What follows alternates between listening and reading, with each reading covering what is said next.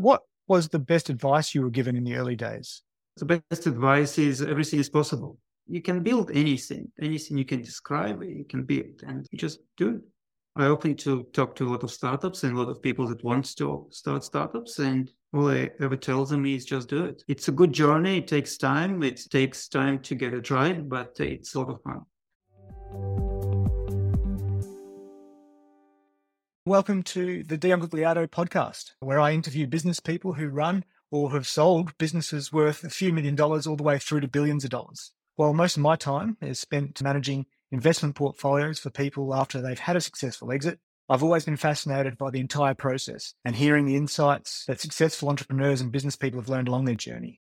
At Fortress Family Office, we're an investment portfolio manager and we manage portfolios for ultra high net worth families. If you'd like to know more about not only the way we approach investment markets, but our philosophy on life and business, feel free to subscribe to my weekly insights note. Go to www.fortressfamilyoffice.com and hit subscribe. In this episode, I interview Maxim Shklyar, the co founder of Instant Scripts. Instant Scripts is an online telehealth platform that enables customers to receive online medical scripts, online consultations, and more. Founded in 2018, Maxim has helped grow the company to recently be acquired by Wesfarmers for $135 million. Throughout the episode, he talks about how keeping a small but efficient team has enabled telehealth to thrive without much overhead. Furthermore, Maxim emphasizes the importance of planning, especially with technology, as Instant Scripts well planned architecture has enabled them to host over 100,000 consultations per month. If you enjoyed this episode, feel free to share with family and friends and leave a five star review. Maxim, welcome to the show. Thanks for joining us. Thank you. Thank you for having me. Um, do you want to just start by giving us a brief overview of your starting point as an entrepreneur and how you got to this point now? It all started in mid 90s. So the internet started to pick up in its current form and the startup started to form. I was in a uni then and I, startup looked like a very interesting way to build things quickly. And it really opens an opportunity to be able to build things in small teams and achieve great results. And pretty much since then, my interest in startups started. You've got Instant Scripts now that started in 2018, I believe. And has been very successful. Did, did the business sell earlier this year? So we've been acquired about three, four months ago by Wesfarmers. Yeah, okay. So you've gone from starting that business in four or five years to an exit. I think it was about, I read 135 million or something like that. So what we love to find out is that journey from start to an exit. But as we are talking before, often there's other attempts and businesses and iterations before that you want to just tell us a little bit about your earlier ventures and that sort of earlier process and where you first started? So yes, for the last 25 years, I've been building a project. As I said, my interest in startups started in about 90s. And ever since I tried many times to build a startup that will be successful. At the same time, I also built a lot of projects for clients. So I've been the technical person behind it. I've been building those projects. So I accumulated a lot of experience in building digital projects. And eventually that expertise and experience helped me to build a successful project. When you started that business, in 2018, how long was it before you realized that you really had something here? It was very quick. You know, it was the moment it was built and it was the moment it was placed as its MVP in the first pharmacy. It's already started to be used, and ever since it's been used almost immediately. The need for it was immediate. And we managed to build the projects that people needed. And once it's been used, let's say it's successful. And when you've gone from 2018, started the business, there's telehealth, online scripts, there's medical practices online, right? The industry wasn't existent then. It was only in its very beginning. It was only very early days of online telehealth and online health. It's all picked up in 2020. I was going to ask that. You've got COVID starts in 2020. What does that mean for the business? It's been absolutely incredible. We've been ready. We, we were there. We had a product. We had a system. And once the market became much more ready and much more aware, it was a very good place to be. Yeah. How did you manage that growth though? Because you, you've obviously started from zero and then you've had rapid growth over the next few years. How difficult was it to manage that? Eh, what did the headcount go from, for example, from sort of pre COVID to the peak? So COVID really helped, but we were very small and very efficient. We were a very small company for a very long time. Our development team was two people, and we had a bit of a customer support once so we needed people, but we had a few doctors. My partner is a doctor, and he picked up a lot of actual consultations, but there was a few other doctors that been uh, in a very early stage joined us and but we were very small and efficient these days even now we about 40 people yeah okay okay so it's a pretty good sized team. It's still small considering we have over a million users. Yeah yeah okay. What about your your own development from 2018 and now you're running a big business? What have you had what was your biggest strength in that process and how did that help the business? The technology played a very big part in it we're a very technical company. We, in many ways, we are a platform and a technology company. And the reliance on technology and being able to have technology that adapts to all the needs and being able to tweak quickly become a very big part of, of our flexibility and our adaptability and our success. So, so your technical and technology background was the most important part? I think it was one of the very important parts. Obviously, the product itself, the idea itself, and the, the, market is obviously very important. But I think our great advantage over many other competitors is the technology. Yes. And, and the flip side of that, what was the hardest part for you to adapt to as the business grew? Personally, for me, it's reliance on other people and being able to delegate. I still like to build things myself, and delegating is hard as a business, uh, the hardest part is the scale up. The growth going from doing 100 consultations a day to doing 5,000 consultations a day, it's very hard. We, with a small founding team, you can really be very effective and you can do certain number of things. You can do 100 consultations with just a few doctors. But once you get to 5,000 consultations, that's, that's where it's, it's needed the next step, next level, and that's where the complexity comes. It's not longer a founding team; it's it's people that you rely on and people that you recruit over time, and it's much harder to manage. And how did you get better at that? And how did you overcome that that issue? Getting good people. Getting good people is very important. Rely on them and uh, being able to delegate and being able to trust that everything will happen in the best way. That's it's hard, but this needs to happen. And in terms of the best decision you made in the early days of the business, what would one of those be? I think the architecture and the technical structure was very good and it placed us on a journey of, of success and not many too many changes. I think rely on technology was important, and I think it was a foundational decision that was made well. But the architecture and the tools have been selected. It's been good because it's it's allow us to continue scale up without too many changes. Yeah.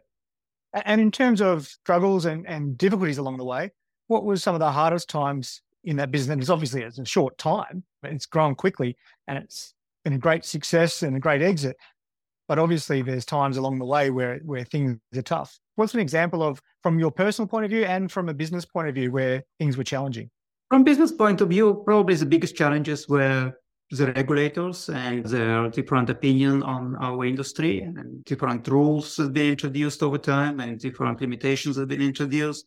The doctor community wasn't really supportive as well the doctors were for a very long time doctors were pretty much against product like ours and it was a bit hard to operate when you operate in a healthcare environment where some of the healthcare participants are not really supported it changed a little bit it's been much more part of the ecosystem today and it's much better received and regulated as well but it's been a bit of a struggle so was it difficult to recruit doctors to to work for the business it's difficult to have enough doctors because we need a lot of them. We have about 200 doctors and it's still not enough.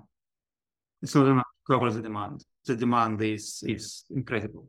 That's a pretty good problem to have, though. It is, but it's not an easy problem to solve. Right. And from a patient point of view, how, how receptive were people to the service you offered in 2018 and how did that change over COVID? Well, in 2018, there was not really a knowledge of something like this exists. So it was very hard to even get people to search for it. There was no search we could advertise on. People would not go online and search for online doctors and online prescriptions and online telehealth. It's all changed over time, and now there is a lot of demand, and there is huge demand. There is few competitors that coming up, and yeah, there is a lot of patients embraced it, and they want to keep using service like this. Yeah, okay. Would you say that COVID was a catalyst for that change, or did it just occur naturally? No doubt. The COVID and most of the what happened around COVID, not COVID itself, it's more all online services started to pop up, the telehealth that became mainstream. The familiarity of, of these services came there. What was the best advice you were given in the early days as you were building the business? The best advice is everything is possible you can build anything, anything you can describe, you can build, and you just do it. And what about advice you'd give to people who are starting and wanting to go down that path that you've gone down? Just doing it. I open to talk to a lot of startups and a lot of people that want to start startups, and all I ever tell them is just do it. It's a good journey. It takes time. It takes time to get it right, but it's a lot of fun. And in terms of the type of founder you are. Were you always the entrepreneurial visionary type person, or were you more in love with the technology and what you could build? It's actually both. I'm coming from technological background, so yes, I liked to build things, but I also much more entrepreneurial than many other tech people. Much more see it as part of the business, as a business need, and what can be done as a business rather than just for the sake of technology. When you started Instant Scripts, what was it about that business that attracted you to that product? Where did you identify that problem? The idea wasn't mine. The idea came from my partner, who is a doctor, and felt that it, this idea can be done and, and can be popular. To me, I was attracted to a lot of startups at the time. In fact, in 2018, I was working on, with three other startups. So I would join a lot of startups and try and, and see how it goes. But this idea had uh, a very good potential, in my opinion, and uh, I wanted to try it. And we tried it, and it's immediately picked up. So it was. It, it seems like a good idea very, very quickly. And what is it about the business that you love the most? The potential. The potential. It can be a very big service that can help a lot of people. Healthcare is, is a very big industry and there is a lot of opportunities there and there is a lot of things can be done better. A lot of yeah. things can be brought into digital age into online age and can be done better. It's very archaic industry. It's very traditional in some ways it needs to be traditional health is something that is not really changing from generation to generation but processes can be improved the technology can bring a lot of help and a lot of improvements to this process when you started this business, the financial side of things in terms of running a business, income and revenue, all that sort of stuff, raising capital. What was that process in the early days? Had you gone, had you done that before, raise capital? And how did that process go? Yeah, I did try to raise capital a few times earlier. And as I said, I, did try few startups before. None of them been successful as much. Specifically with Instant Scripts, very early on, we, we signed up a big chain and we started to get uh, an income stream. And it really helped us to sustain ourselves for a long time. So we we didn't need it capital raise for, for a while. We did make few small capital raises early on, and then we made a, a bigger one later on, but it, it, wasn't really necessary for our survival. It was more for money for a bit of growth and advertising, but uh, m- most of it still remained in our bank account when we've been. So, if you had your time again, would you raise money earlier, or would you not raise money, or you do it the same way? I would prefer to raise money as late as possible. So the later you do it, the, the more equity you keep, and I think it's important. At the same time, every business is different, and every company is different. So it, it can be different. Can you take us through that thought process in terms of the when you first got to that point where you raise some equity and take on investors? Because that's a big decision, right? You've got mm. initially it's a, a, small group of people. You don't necessarily have to answer to to many people, and its uh, decision making process remains within your total control. How long after you started did you first raise money, and what was your thought process around that? We didn't needed the money to sustain ourselves because we had an income stream. But at some point, it was good to get a bit more funds to go with a bit of a bigger public relationship and TV advertising, and those things are expensive. To grow to grow faster, right? To grow faster. To do that, at some point, we brought external investors. It was, I believe, two three years into the journey, so it was at the later stage. But yeah, we brought few big companies in, and we, we had money to to do TV advertising. How did that change the dynamic from your point of view as a founder? Once you've got people involved as investors that need a return? Didn't really change much. We still generated most of the ideas and we still came up with most of the ways how we want to do things. It was very good, smart investors as well. So they didn't really try to pull us in different directions. They pretty much said, keep doing what you're doing. We like what you're doing and keep doing what you're doing. That's that's basically the main message. So okay. Well that's perfect, right? That's what you want from an investor is people who will help you where you need it, but also let you get on with it and, and leave you with the autonomy you need to to do what you do best. Absolutely. And then the sale. How did that come about? What was the decision making process? If you can talk about that in terms of you've got to a certain point. Obviously, there's a decision to make about you can raise more money to to expand that way. You can take on other investors. You can. There's all sorts of options on the table, right? Mm. What was the thought process there? If you can share some of that with us. Look, it was mostly driven by my partner, who was a major shareholder. I was a minor shareholder. And we, we, we had very different opinion on that. I'm very uh, optimistic, and I, I think we, we will continue growing a lot. My partner is a bit more pessimistic, so he always thought there is a lot of dangers and there is regulations can come and kill us, the competitors can come and kill us. So he, he wanted to exit. And, and same with investors. Some investors were very excited that we can get exit and, they can get return on investment quickly. Some investors were the opposite. They, they actually wanted to wait longer until we can actually grow further and, and be much bigger and, and so much bigger stage. And um, so it's it's not an easy decision, and there is no unanimous way that, that we came up to that decision. But we tried, and, and we got few offers, and decided to go with it.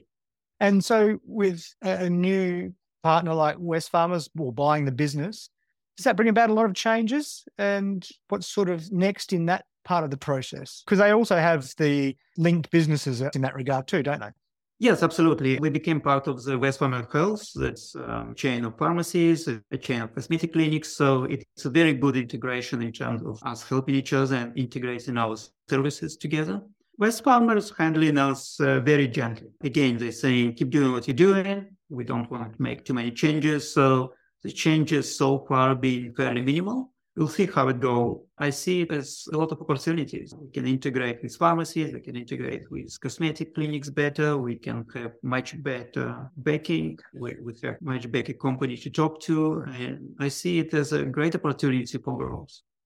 And so you're you're able to stay in the business ongoing? Yeah, I'm I'm staying with the business uh, for now, and I'm keep growing it as part of our new family. And... and that must be exciting from a technology perspective, being able to see the potential for, like you say, integrating with other businesses that are there, and presumably with a company like Wesfarmers, deeper pockets in terms of things you may, depending on what it is, obviously. But you you've got sort of a, a very big ASX listed company backing what you want to do. That must be an exciting potential opportunity for you to look at. Absolutely. It's big pockets and a lot of opportunities. Yes, technology wise, not really. Wesfarmers doesn't have a lot of exciting technology. It's more, they're more excited about our technology, which is exciting as well. I'm, I'm very excited to work on improving their technology stand. That's sort of what I was getting at, I guess. They obviously see potential in what you guys do and want to make it a lot bigger. So that's not quite an open checkbook, but it, it gives you the ability, I imagine, to really go for growth and expand. Absolutely, and that's exciting. Yes, being able to integrate and grow much more with this big, big backing, that's uh, very exciting. And from a company like Wesfarmers, was it when you're looking at other other ways of exiting? Was there something about Wesfarmers in particular that was particularly attractive in terms of the way the company goes about business, or what, what was there that sort of made them the good alignment in, our vision and the exact companies that they have in their portfolio? Being able to integrate with pharmacies and cosmetics is exactly where we play, and seems like a very good fit. From a business point of view, who are the sorts of people that inspire you in business that you've you've looked up to over the years or learnt from over the years, here and overseas? Look, I think every journey is different and every person is different. I think we all make in our own ways. I don't have any specific role models that I'm learning on and learning the trades or, or secrets or any steps. But in general, the business people that I most admire and most interested in are the ones that are doing a lot of things. People like Elon Musk or, or Richard Branson, people that jumped from and did so many different things. That seems very exciting. What's next for you and for the business in the next sort of five and 10 years? For business, it's a growth. We will try to conquer new verticals and we'll try to get into new products. For me, I'll continue doing that. I'll get involved with more startups and help more startups to grow. I'm interested to to keep building startups as well. Would you say that's your biggest passion in sort of in business? Yes, yes. Yeah. I think being able to grow companies from the ground up build specific needed products. And this is definitely my passion. Yeah. Well, Maxim, thanks very much for your time. It's been really, really interesting to hear about Instant Scripts and your journey. We really appreciate it. Thank you, Dan. Thanks for listening to this episode. I hope you enjoyed the show. If you did, we would really appreciate it if you would leave a five star review and share with family and friends. Thanks.